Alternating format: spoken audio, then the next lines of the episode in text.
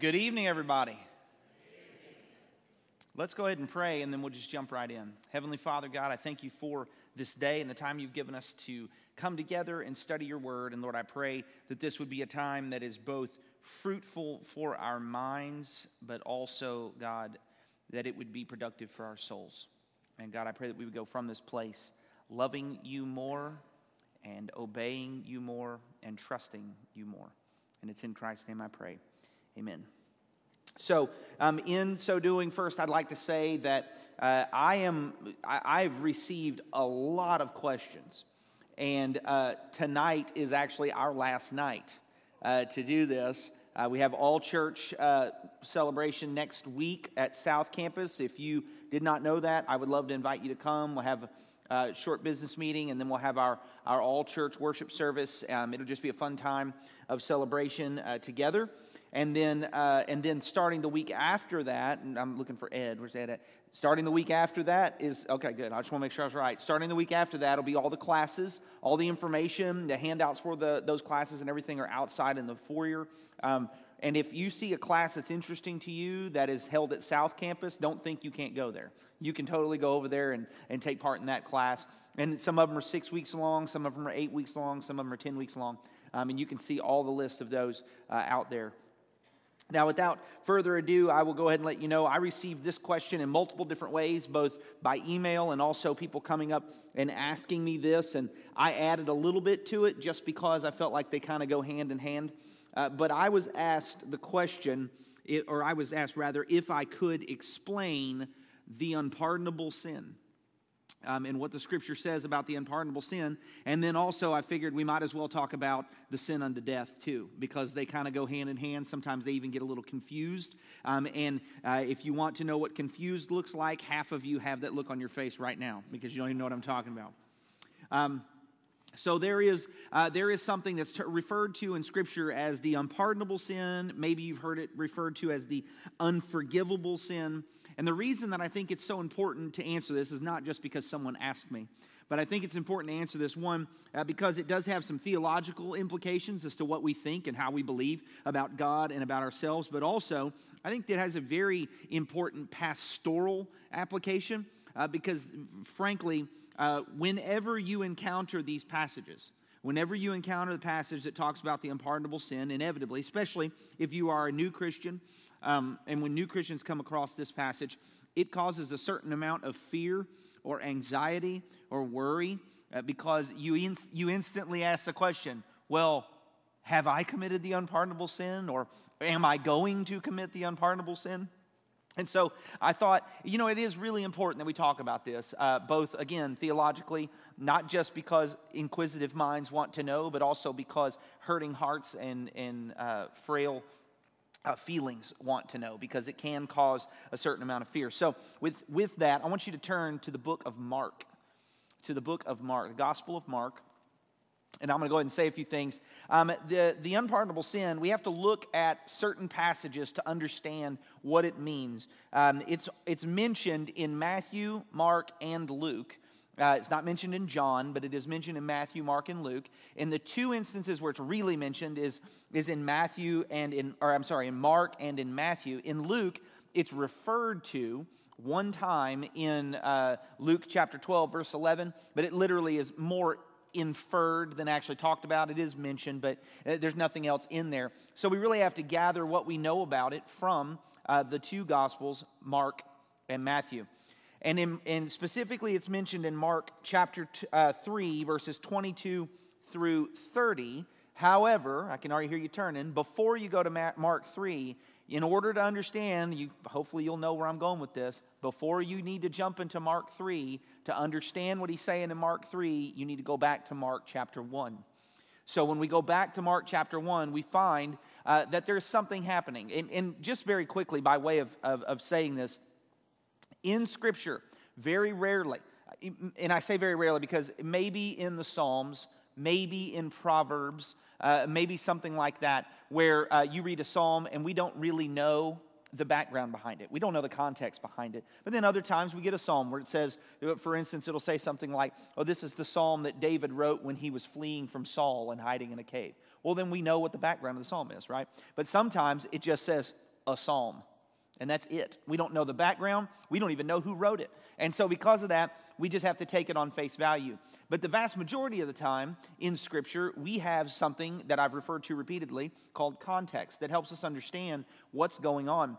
And in Matthew, Mark, and Luke specifically, uh, while they are referred to uh, canonically as the Gospels, Matthew, Mark, Luke, and John, um, and we talked about the fact that John, while it does have narrative or story in it, Matthew, Mark, and Luke are much more story like, whereas John, John just as much has a lot of theological statements and comments that he makes, right? He, I mean, the whole first chapter of John is really a statement about who Jesus is theologically and not really a story.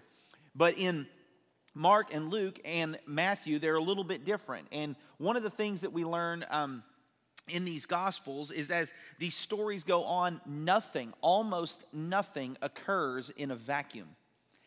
When we're told something by an author, we're told for a reason.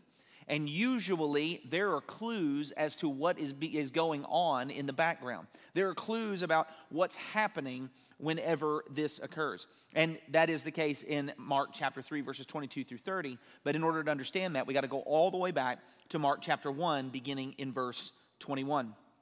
So in Mark 1 21 through 28, it's Jesus and his disciples, they're traveling. It says, And they went into Capernaum, and immediately on the Sabbath, he entered the synagogue and was teaching. Okay, so uh, this Jesus is doing um, all kinds of things, but he enters the synagogue and he begins to teach.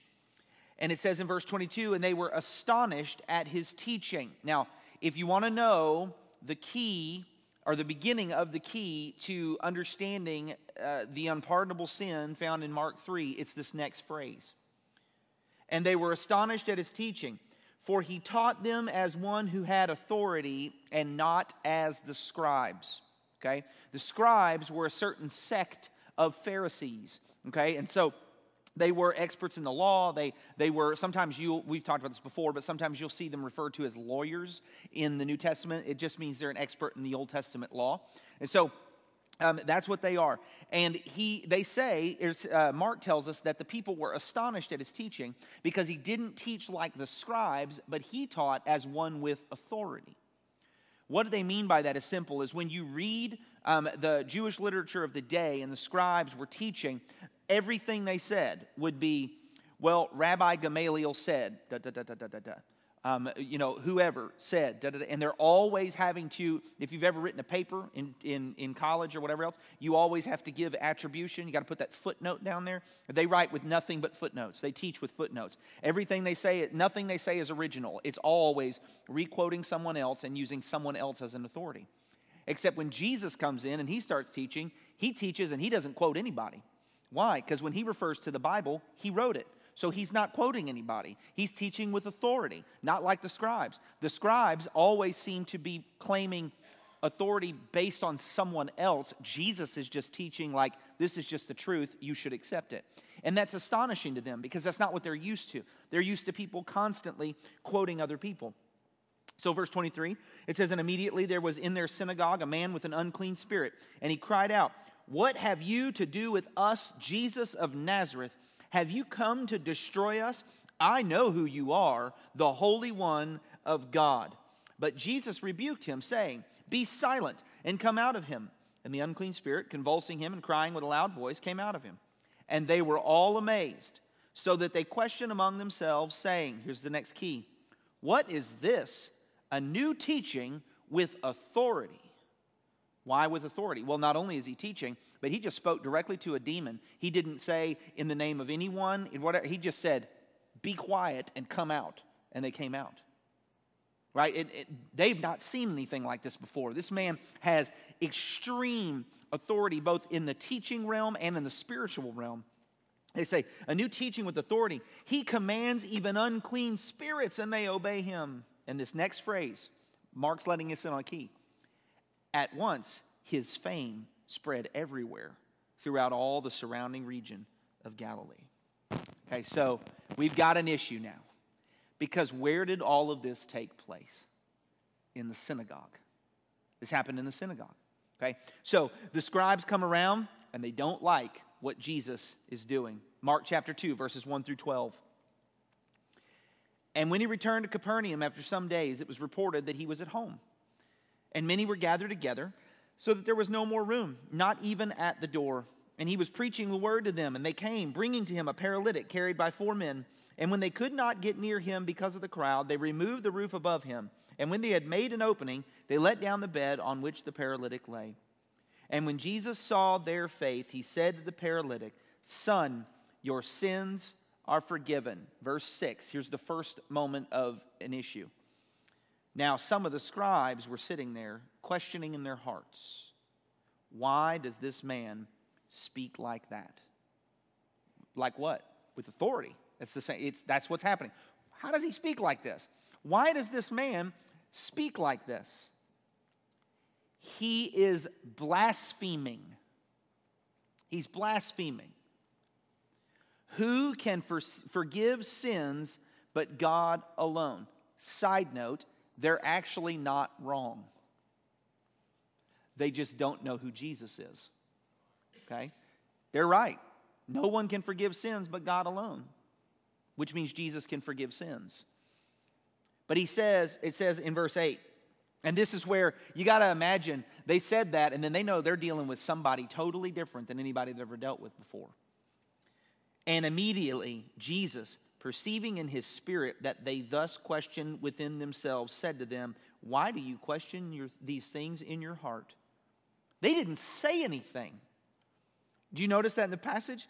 It says they were questioning in their hearts. They weren't saying this out loud, they were thinking it inside. And Jesus, knowing exactly what they were thinking, looked at them and said, Why do you question like that in your hearts? remember this, this is strange. Why? What's the setting? They're inside a house, and there are so many people that no one can even get to him, so they have to cut a hole in the roof to lower a guy down, right? There are people everywhere. So, where are the scribes? They might have been right next to him. Maybe they were spaced out a little bit. Maybe they were off in the corner, whatever it is. In the middle of this entire um, uh, hustle and bustle of everyone around, Jesus stops and said, Why are you questioning that way? You know, inside your heart where nobody can hear. It just, all of a sudden, this moment gets very awkward for the scribes. And then Jesus does something that they were not expecting because they didn't say anything yet, right? They're bothered, but they hadn't said anything out loud. Jesus starts this. Verse 9 Which is easier to say to the paralytic, Your sins are forgiven? Or to say, Rise, take up your bed and walk? But that you may know that the Son of Man has authority on earth to forgive sins. Now, why does he ask that question? He says, Which one's easier, for me to say your sins are forgiven or to rise up and walk? Well, obviously, the answer is it's easier to say, Well, your sins are forgiven. Why? Because nobody can see that. There's no evidence of that, right? He says, Well, you know, because in, uh, in parallel passage, right, Jesus asks them that, they respond. And say, well, it's easier to say it's your sins are forgiven. It's much harder to say um, that you can rise up and walk. And Jesus says, You're right. And then he says what he says here so that you might know that the Son of Man has authority on earth to forgive sins, rise up and walk. Right? So he gives the, the physical evidence of what? Of the spiritual truth. Because what does Jesus say? He does not say, so that you might know that the Son of Man has authority to, to uh, make people who are lame walk again. He says, so that you might know that the Son of Man has authority on earth to forgive sins, rise up and walk. So the physical healing was the proof of the spiritual healing. So he says that. And he said to the paralytic in verse 11, I say to you, rise up, pick up your bed, and go home. And he rose and immediately picked up his bed and went out before them all, so that they were all amazed and glorified God, saying, What? We never saw anything like this. Mark is building an argument for what's going to happen here in a minute. So the scribes are there, and what happens? Jesus shows up and shows out and makes them look foolish. Why? They didn't say anything. He called them out for what they were thinking and then rebuked them and then healed just to prove that they were wrong. So Jesus Jesus calls them out in front of everyone because they're trying to find fault in him. Now, they were doing it inside this time.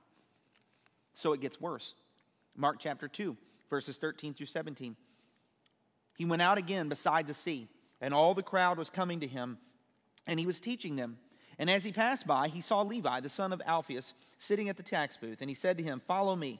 And he rose, and he followed him. And as he reclined at table in his house, many tax collectors and sinners were reclining with Jesus and his disciples, for there were many who followed him. And the scribes of the Pharisees, when they saw that he was eating with sinners and tax collectors, said to his disciples, notice that they did not say it to Jesus. Why? Well, they didn't say anything the last time, and Jesus, Jesus put them in their place. They're definitely not going to say anything this time, but they're a little bothered by the fact that he embarrassed them, so they go to his disciples. They go to his disciples and say, Why does he eat with tax collectors and sinners? And when Jesus heard it, I love it. Even though they're talking to disciples, Jesus heard what they said, and he, uh, Jesus heard it. He said to them, Those who are well have no need of a physician but those who are sick. I came not to call the righteous, but sinners.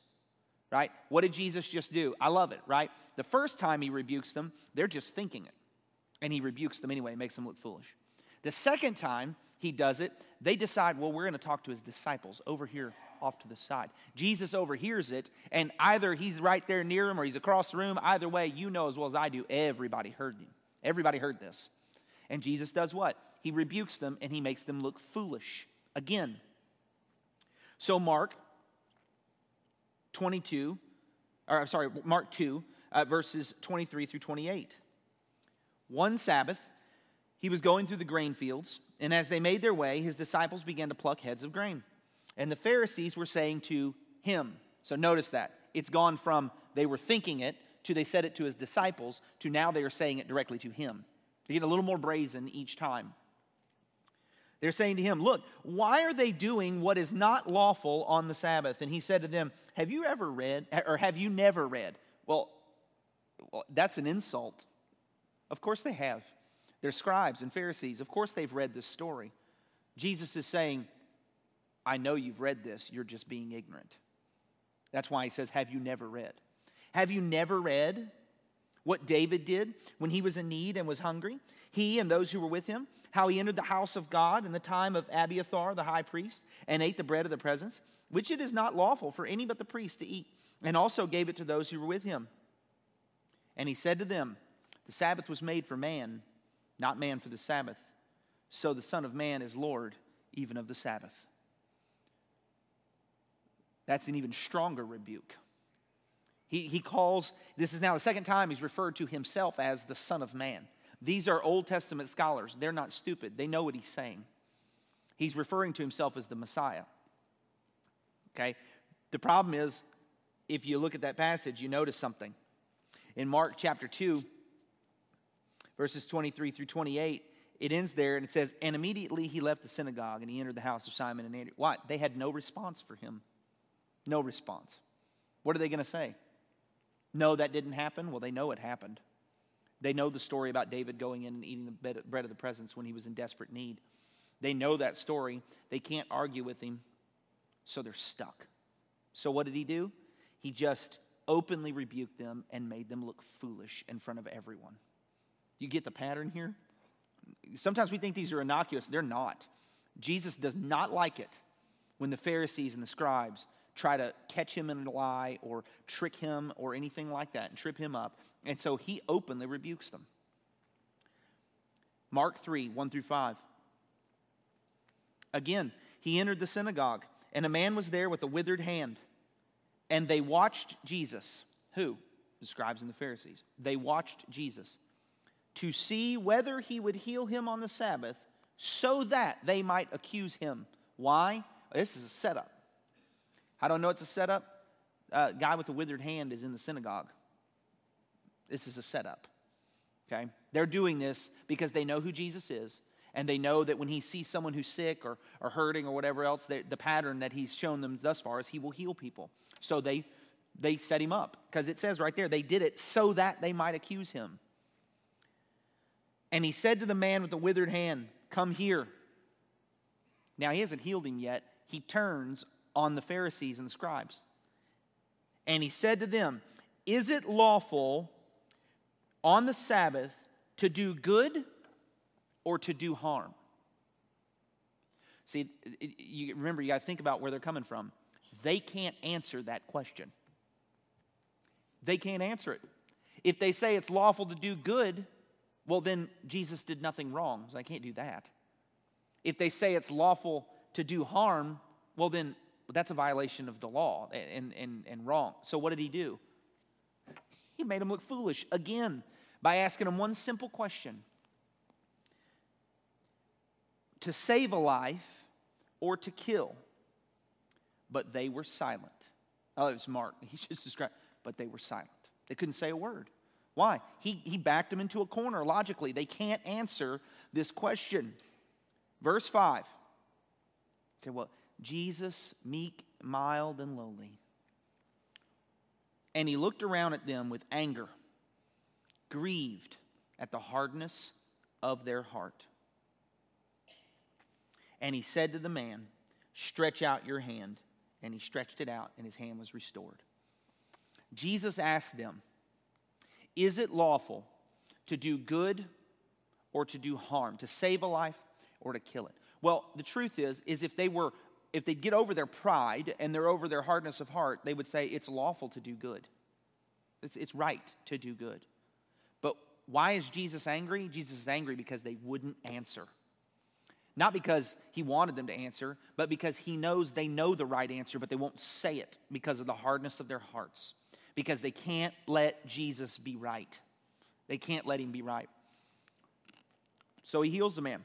And in this instance, Jesus not only makes them look foolish logically, but he also makes them look like people who have no compassion and no conviction whatsoever. So you can tell this is all building, right? This is building to a kind of an OK corral kind of showdown between Jesus and these guys. Mark chapter 3, verse 6. And the Pharisees went out and immediately held counsel with the Herodians against him on how to destroy him. How to destroy it. They don't mean his reputation. They mean kill him. That's the best way to get rid. So where are they at now? They're not just a place where they're like, "Oh man, he's made us look kind of dumb. Maybe we could get back at him." They're thinking, "We can't get past this guy.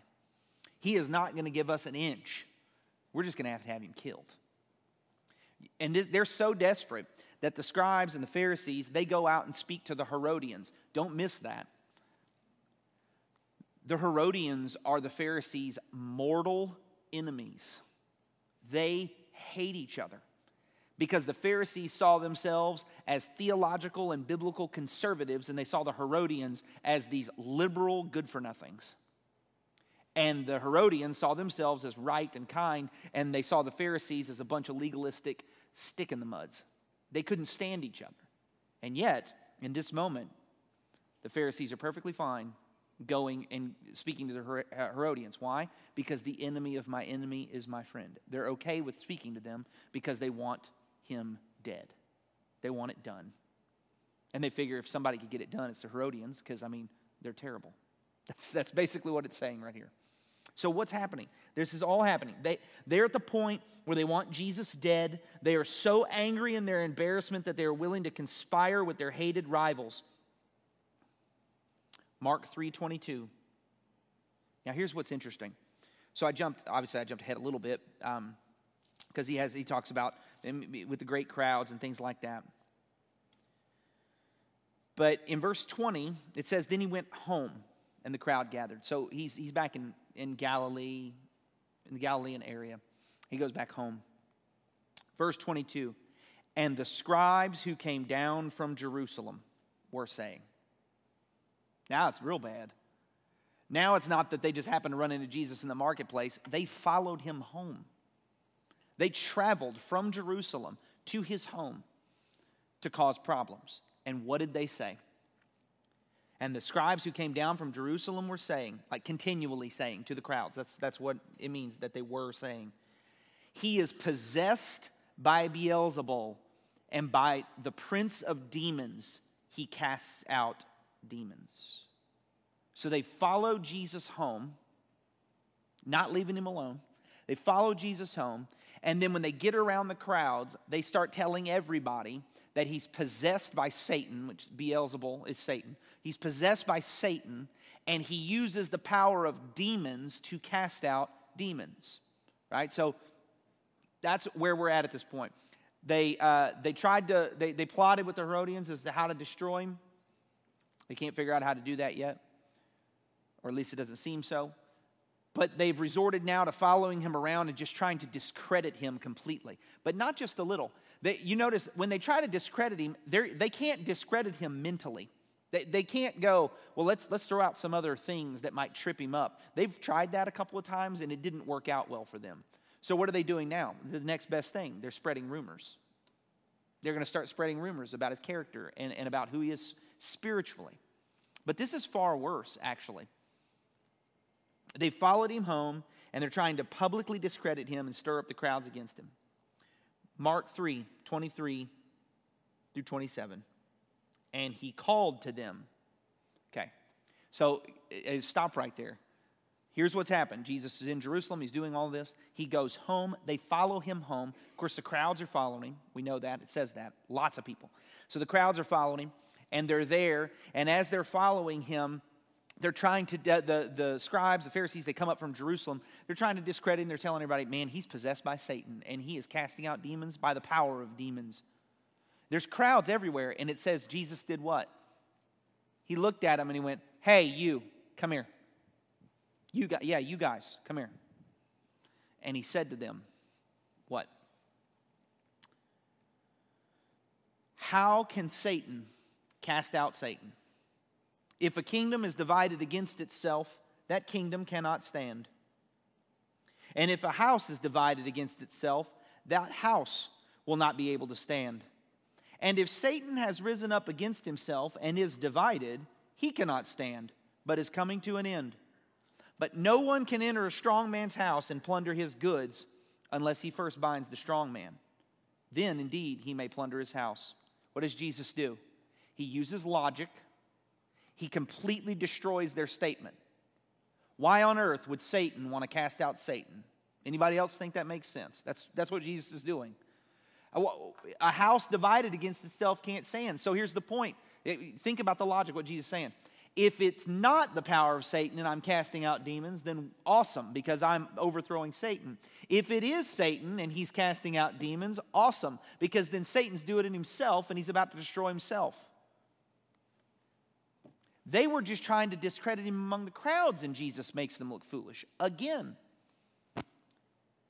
he openly embarrasses them. Why do I say that? Because there's crowds everywhere, and he called to them in front of everybody. He made them a, he made a spectacle and he made them look foolish. Then in Mark chapter 3 verses 28 through 30 is where the little trouble passage comes that we're talking about. Say that was a very long introduction. It is. But the body is actually very short because once you understand the context of what's happening, it makes more sense. This is him still speaking to, to the scribes and Pharisees. Truly, I say to you, all sins will be forgiven the children of man and whatever blasphemies they utter. But whoever blasphemes against the Holy Spirit never has forgiveness, but is guilty of an eternal sin. For they were saying, He has an unclean spirit. Okay, so Jesus just said that there is a sin that is an eternal sin that you cannot be forgiven for. So when you think about that on, on face value, especially if somehow or another someone just points it out and you just jump into Mark 3.28 uh, through 30 and you don't read what's before it, it can get kind of scary when you find out that there's a sin that you might not be forgiven of. Because I can tell you this, the, the kind of the root, like foundational thing for me is um, that I'm thankful every moment of every day that my sins are forgiven. And then to realize, well, maybe you see why that would be a little disheartening? When, the, when well, maybe. It's one thing to think Jesus was out of his mind, okay? And why do I mention that? Well, because if you look at uh, Mark 3 20 and 21, it says that he went back home and the crowds were everywhere. And in verse 21, it says, And when his family heard it, that would be Mary and his brothers and his sisters, when they heard it, they went out to seize him, for they were saying, He is out of his mind. Right? Um, so they, they thought he was crazy, but all the things he was saying. And so they went out to get him. It's one thing to think that. You notice in this passage, you'll find Jesus, that didn't bother him at all. He just walked right past it. But Jesus' warning to the scribes comes because they were attributing the work of the Holy Spirit to Satan. Okay? The scribes and Pharisees were watching Jesus' ministry, seeing these amazing miracles, hearing the authoritative teaching, and seeing these amazing acts of God, and saying, That's Satan doing that. To attribute the power of God in the Holy Spirit to Satan, and then to deceive others, because that's what they were doing. It's, they were telling everybody this, right? So they were trying to deceive others deceiving others as they were doing, betrayed a complete hardness of heart. They, they, had, they, they were not sensitive to the things of God. They did not understand what was going on at all. All they knew was they hated Jesus, they wanted him dead, and they wanted him discredited. He is telling them that by doing this, they are showing such a hardness of heart that they're in danger of eternal destruction if they're not already there. The reason I say this is because he doesn't actually tell them that that's what's happening. It, it's phrased more like a warning. It, it, it truly is. I mean, although it, it could be the case that it's happened, it's phrased as a warning. The truly, truly, I say to you, all sins will be forgiven man, but and whatever blasphemies that are, but whoever, right? He's still keeping it general. You notice at this point, Jesus hasn't had a problem making it personal when he goes after them? Have you never read this? But in this one, he says, whoever. He doesn't say, um, Truly I say to you, all sins will be forgiven the children of man and whatever blasphemies they utter. But you, you're blaspheming against the Holy Spirit and it's never going to be forgiven. He doesn't do that. So it, it's more of a warning. And while it is in a few ways different, the parallel passage in Matthew is similar. This one takes far less time. Because in Matthew chapter 12, verses 22 through 32, I can tell you that the context leading up to that passage is exactly the same as we've already covered. Okay, it's, it's almost identical. A few things here and there, but nothing that changes the thrust of the passage. So in Matthew chapter 12, verses 22 through 20, uh, 32, says, Then a demon oppressed man who was blind and mute was brought to him, and he healed him, so that the man spoke and saw. And all the people were amazed and said, can this be the son of David? So in, in Matthew, we find out something that we didn't hear in Mark. And that is, the people were already putting two and two together. Wait, he's teaching with authority, he's healing, he's casting, he has authority over the demons. Is, is this the Messiah? That's what's happening. They don't like that. That's, this is really this is a bother uh, to them significantly. But when the Pharisees heard it, so when they heard them saying this, so they followed him. You put these two together, what's happening? They followed him from Jerusalem. They're there as he's healing and he's doing all these things. The people start saying, maybe this is the Messiah. In Matthew chapter 12, verse 24, but when the Pharisees heard it, they said, It is only by Beelzebul, the prince of demons, that this man cast out demons. Then, knowing their thoughts, he said to them, Every kingdom divided against itself is laid waste, and no city or house divided against itself will stand. And if Satan casts out Satan, he is divided against himself. How then will his kingdom stand? And if I cast out demons by Beelzebul, by whom do your sons cast them out? Therefore, they will be your judges. But if it is by the Spirit of God that I cast out demons, then the kingdom of God has come upon you. Okay? What did Jesus just say? He said, But the people are asking if I'm the son of David. I've already called myself the son of man repeatedly. He says, If that's true, uh, that I'm casting out demons by Beelzebul, then you're crazy because he just proved that it wasn't. That's what he's telling them. It can't be that. But if it's by the Spirit of God, which is the only other alternative, if it's by the Spirit of God, then the kingdom of God has come upon you. He's saying, guys, this thing that you have been looking for for thousands of years, the, the, the one that the prophets have told you about for thousands of years, if I am healing by the power of the Holy Spirit and I am casting out demons by the power of the Holy Spirit, then the kingdom of God has come upon you, and I'm God. I'm the Messiah. Or how can someone enter a strong man's house and plunder his goods unless he first binds the strong man? Then indeed he may plunder his house. Verse 30 Whoever is not with me is against me, and whoever does not gather with me scatters.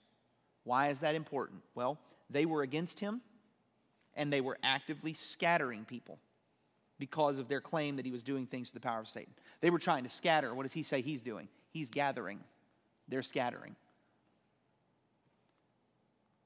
Therefore, I tell you, every sin and blasphemy will be forgiven people, but the blasphemy against the Spirit will not be forgiven.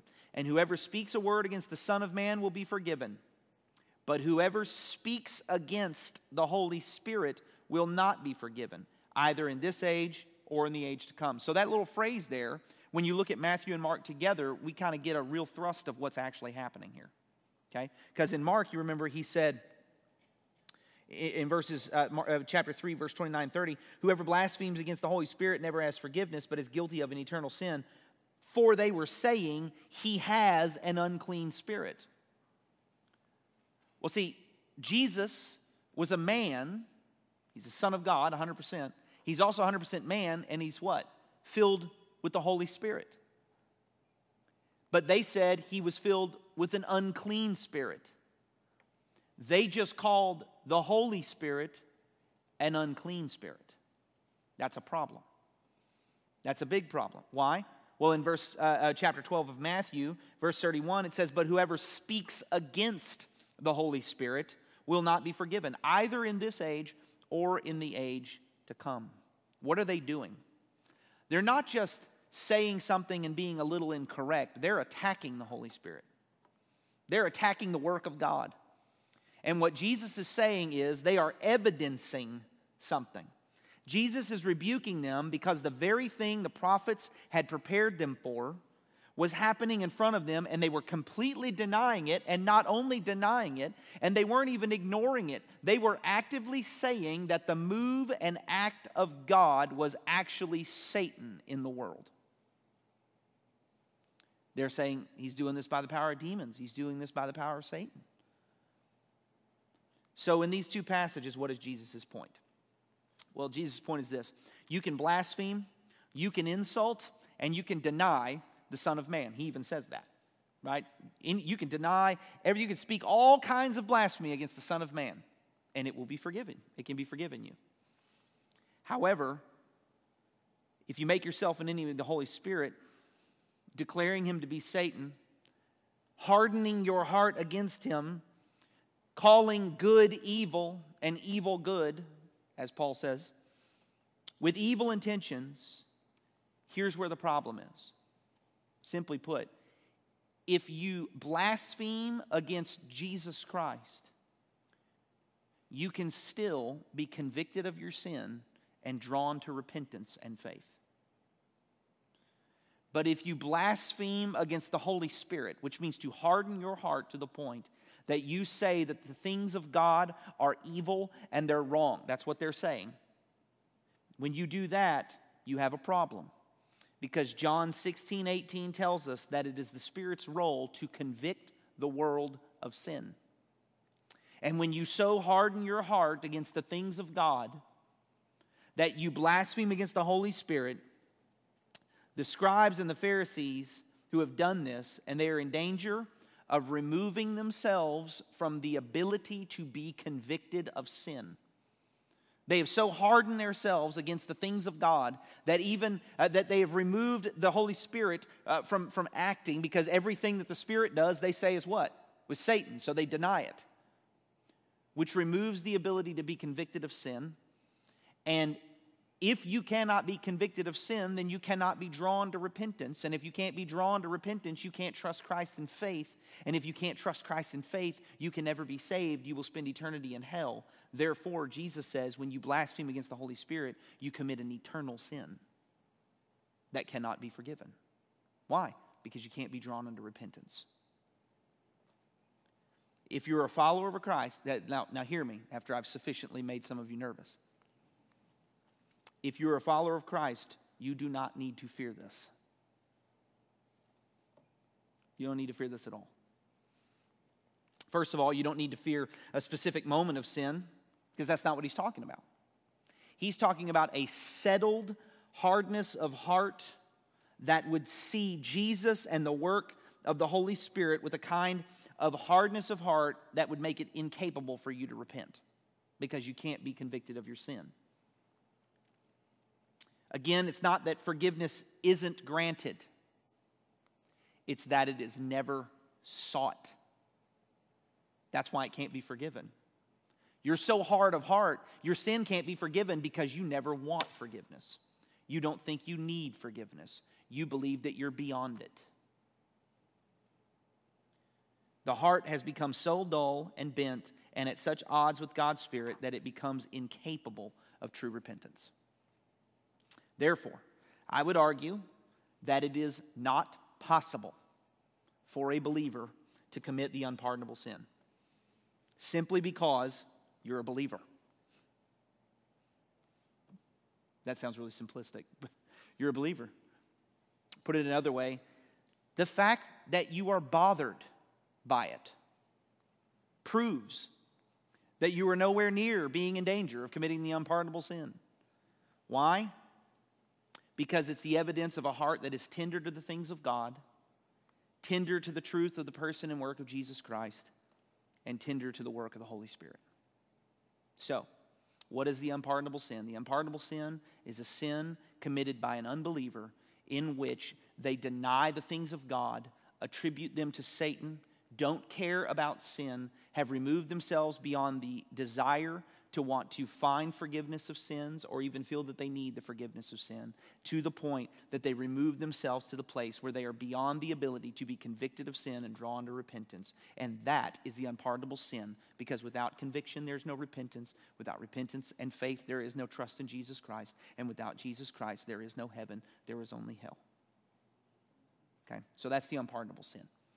And that took a little bit longer than I intended. Second one, sin unto death. And, and these actually go hand in hand in a sense because they get a little confused. Um, I even read some commentators that I very much respect that said they were the same thing, but they're not at all.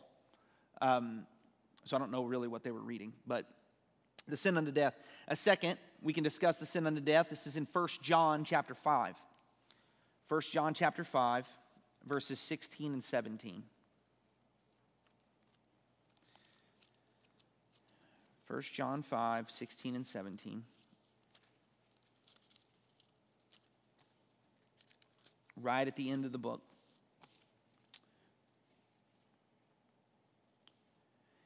First, uh, First John uses the word know, K N O W, uses the word know 39 times.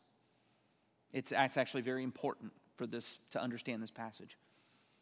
In the last section, of First John chapter 5, uh, verses 13 through 21, which is where we'll be looking, of those 39 times in the book, seven of them are found in that small section. He repeats himself over and over again, saying, We know, you know, and so on. John is ending his letter by wanting us to have confidence in the things we can know for certain as Christians. That's the whole point. First John um, you, you, say you have this and uh, you say you, um, you love God, but you don't have love for your brother, and the love of God is not in you. Those kind of things. So he's saying, he's, he's calling those things, saying, you want to know what genuine faith looks like? He's calling that out constantly. And then at the end, he wants to make sure we know some things, though.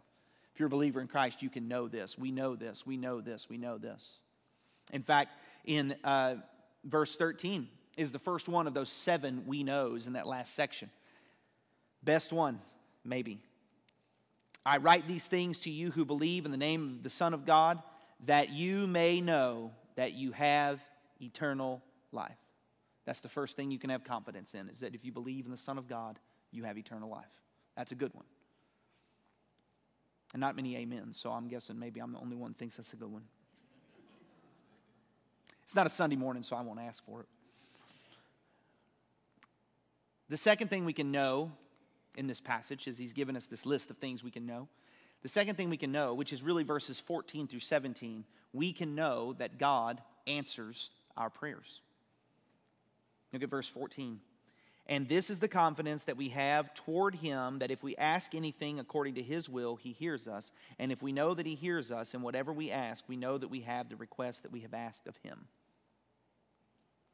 We can have confidence that if we ask anything according to his will, he hears us.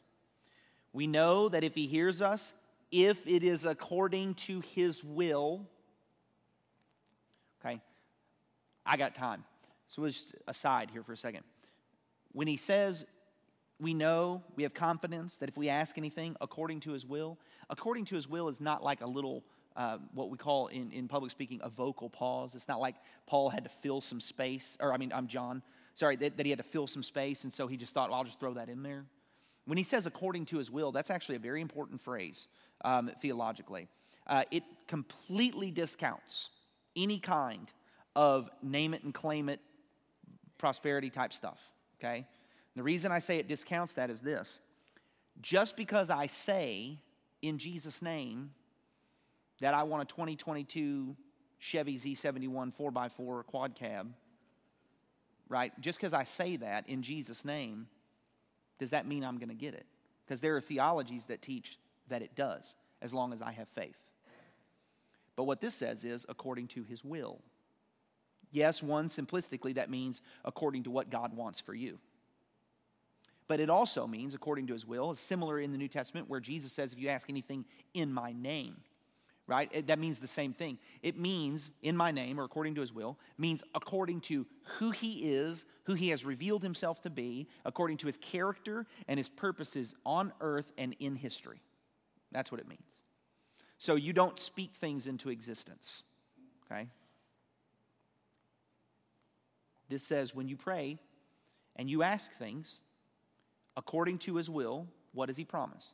He promises, and this is the confidence that we have toward him, that if we ask anything according to his will, he hears us. Okay?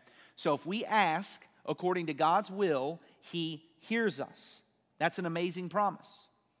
Okay? Because there have been millions upon millions, billions of people who have lived throughout the history of this world who have prayed to false gods and they think that they, they have prayed, they have poured themselves out, they have cut themselves, they have done all manner of sacrifice and different things like that to be heard. And guess what? Nobody's listening.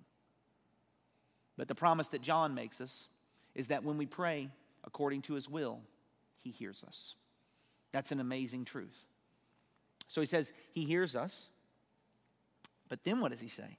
And if we know that he hears us in whatever we ask, according to his will. It doesn't say it that, but it's, it's implied there.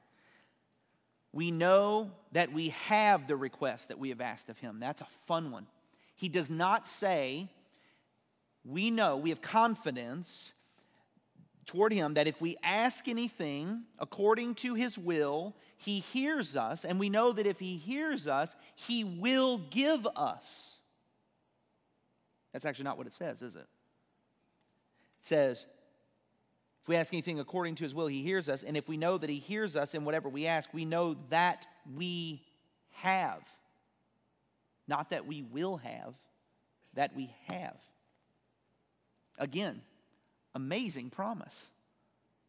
That means if you go to God and you pray according to his will and for his purposes as a believer, you come before him and you do that, he hears you. And for God to hear, this is what John is saying for God to hear is for God to answer. He answers. He says, We know that we have the request that we have asked of Him. So, what's the thing that's incumbent upon us? Two things. One, you got to ask. Two, you need to make sure that when you ask, it's according to God's will. It's for His purposes, for His glory, according to His character and His good purpose in life. Then, verse 16, this is where it gets weird. It seems to get weird. If anyone sees his brother committing a sin not leading to death, he shall ask, and God will give him life to those who commit sins that do not lead to death. That, that seems like it just came out of left field, except this is what happens. We get confused on these verses when we think that this verse, well, really 16 and uh, 17, we get confused when we think that those two verses are the point. Those two verses are not the point. Those two verses are an illustration of his point. He's, he's explaining something based off what he just said. What did he say? You ask anything, believer, according to his will, he will hear you, and you know that if he hears you, you have what you have asked for. And that's the point. So then he's, it's as if he says in verse 16, let me just explain to you how far that request actually goes. How far does it go? If anyone sees his brother committing a sin not leading to death, he shall ask. Well, ask who? Well, in the context of this passage, ask God. Okay? So he'll ask. And God will give. Why? Because it's according to his will. That's it's implied by what he just said. You ask, he will give. Why? Because you asked according to his will, he will give. Why? Because it was according to his will. What did this brother do? He sinned, but it was not a sin unto death. And what will God do? God will give him life. To those who commit sins that do not lead to death. It's a very interesting phrase. So he says, You can pray for a person who has fallen into sin, a brother who's fallen into sin, and if it's not a sin, by God's determination, that leads to death, then God will hear that prayer and God will answer that prayer and God will give life to the individual if it's a sin not leading to death. That's what he says. He's talking about a Christian, a true brother in Christ who commits a sin for which God will take his life. Look at what it says. To those who commit sins that do not lead to death, there is sin that leads to death. I do not say one should pray for that. All wrongdoing is sin, but there is a sin that does not lead to death. So he just told us that there are two types of sin there's a sin that leads to death, and there's a sin that doesn't lead to death. He says, if it's a sin that doesn't lead to death, pray for it. What he's saying is, and, and if there's a not a sin, or if there's a sin that does lead to death, don't pray for it. Why? Because if it's a sin that does not lead to death, then it is God's will that they be restored. So if you ask for that, He will answer your request. But there is a sin that leads to death, whatever that is. And that sin that leads to death, God has already determined what was going to happen because of that. They've committed that sin, therefore it's leading to death. He's saying, at this point, that's God's will. Don't bother asking. So, why is he saying this? This seems so strange. Well, the point of the passage is you can ask for anything according to his will, and he will give it. And then uh, John wants to say, even if someone commits a sin, as long as it's not a sin leading to death, you could do what does that mean? Anything. His point is there's only one extremely rare circumstance in which you should not pray for that because God has already determined that that was going to happen. So, well, how on earth are we supposed to know that? It's a really good question. I have no idea. So he's talking about a Christian, a true brother, who commits a sin for which God takes his life. That's what this is. Say, could that happen? Yes, it could happen. Did it ever happen? Yes, in fact, it did happen. In 1 Corinthians 5, you remember something. You remember there was a man who committed adultery with his stepmother, which is incest. It's vile. And yet, what does God tell them to do? Call him out for his sin. If he repents of his sin, welcome him back in the church. But if he doesn't, cast him out completely. Right? So, what would that be? Well, obviously, that would be a sin that was not unto death. Because we know, based off Second Corinthians, the people did what Paul said. They cast him out. The problem in Second Corinthians is that once he was out, he repented of his sin and they wouldn't let him back in. So in Second Corinthians, Paul's saying, You took it too far, let him back in now. Right? So this was not a sin leading to death. However, in 1 Corinthians 11, Paul talks about something else. He's talking about the Lord's Supper, and he says that there are those who come before the Lord's table, But when they do so, they come with shallowness, with hypocrisy, with superficiality, not an honest, heartfelt. He says that they, they, they blaspheme the Lord's table. They don't, they don't take it seriously. And then he says, because of this, now he's writing to the Corinthians about something that's happening in the Corinthian church. They're aware of what's happening. And Paul says, You've got people who have come to the Lord's table and they have abused the Lord's table, the Lord's supper. Okay? They're abusing it. They're not taking it rightly, they're not taking it seriously. And he says, And because of this, some of you have gotten sick, and some of you have even died.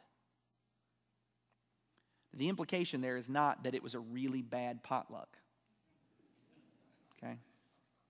I mean, I've gotten food poisoning from a potluck, just so you know. I'm pretty sure every Southern Baptist preacher has at some point.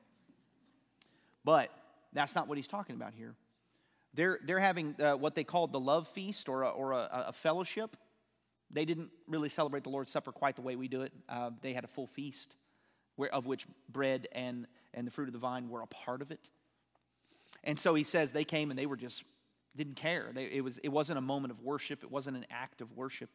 And because of that, he said, some of you have gotten sick and others have even died. You think at that moment when they're reading that, they're realizing there were some people that were dying and they weren't really sure why it was happening, and Paul just told them why they died. So he says, they abused the Lord's table, and because of this, some of you have died. It's okay, well, that's just 1 Corinthians. Acts chapter 5. Acts chapter 5, Ananias and Sapphira lied to the Holy Spirit. Were Ananias and Sapphira believers? Yes, they were. There's no indication of anything other than the fact that they were believers. They were worshiping the Lord when, frankly, it was kind of dangerous to do so. They were, they were believers, but I would say they had a strong lapse in judgment, right? And they both lied to the Holy Spirit, and what did God do? Peter declared, Because you have lied to the Holy Spirit, boom, Ananias dies. They take him out and they bury him. Before they even get back from burying him, Sapphira comes in a little bit later. What happens? She lies too. Boom, dead. So God did that. So it could be the desecration of the Lord's table. It could be a lie in front of the whole church for which the Lord takes a life. You say, well, what sin is it? What, how, can you give me a list? Please. I'm begging you. Hear this it's not any one sin.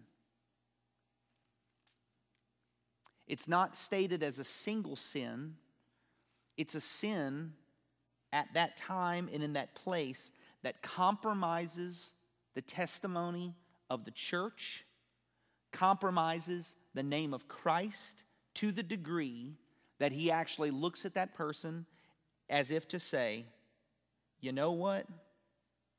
You're done. You say, well, uh, that's not punishment for the believer. Right? When Paul say, for me to live as Christ and to die, it's gain. So it's actually interesting. It's not punishment for the believer, uh, believer. It's grace and protection for the church and mercy for the believer. That's what it is. It's mercy. Why? Would, is it better that they stay on this earth and bring disparaging things upon the name of Christ and themselves bring suffering and difficulty upon themselves in this life? Or the Lord just says, You come to heaven? It's actually a grace for them. So John finishes us by, uh, finishes by telling us what? All wrongdoing is sin, but there is a sin that does not lead to death. He finishes by telling us to pray for those who are in sin. That's, that's what he's saying. Therefore, the sin unto death is open sin in the believer's life to the point that it is destructive to the ministry of Christ's bride, the church, and it is damaging to the witness of Christ in an irreparable way. This would be an instance where the Lord looks at the situation as if to say, quote, To protect my name and my church, you are doing or have done such damage through your sin that it is better for you and for the church if you just come home now. That's, that's, what the, uh, that's what the sin unto death is. So, to recap very quickly The unpardonable sin is a complete hardness of heart that remo- removes you from the ability to be convicted of sin and drawn to repentance. And this is something that can only be done by an unbeliever. The sin unto death is a sin or pattern of sin that brings such disgrace to the church and does such destruction to the witness of Christ and the ministry of the kingdom that the Lord shows his grace on the person and the church, that he removes them from the equation and brings them home. And this is something that can only be done by a believer. So, those two things hopefully bring comfort and a warning.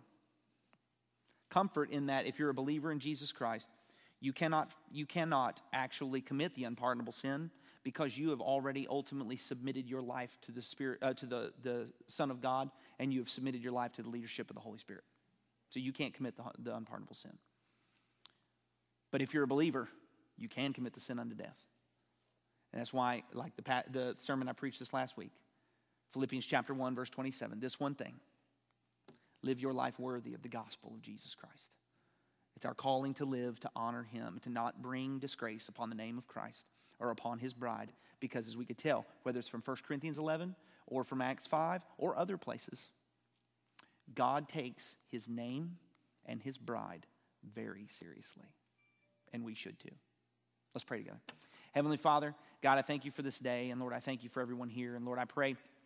Um, that we would find encouragement. Um, yes, and warning, but we would find encouragement and we would find grace and mercy in the midst of these questions. And know, Lord, so thankful that you tell us these things, that we're not left in the dark to figure it out on our own. God, you show us these things, you make us aware. Lord, may we recognize that our call is to share the message of Christ with anyone and everyone that we possibly can until we breathe our last breath. And we are to never bring disgrace or shame upon the name of the one who saved us. God, may you be glorified in our lives, in our, in our words, our thoughts, our actions, and each and every step we take. And I pray all these things in Jesus' name. Amen.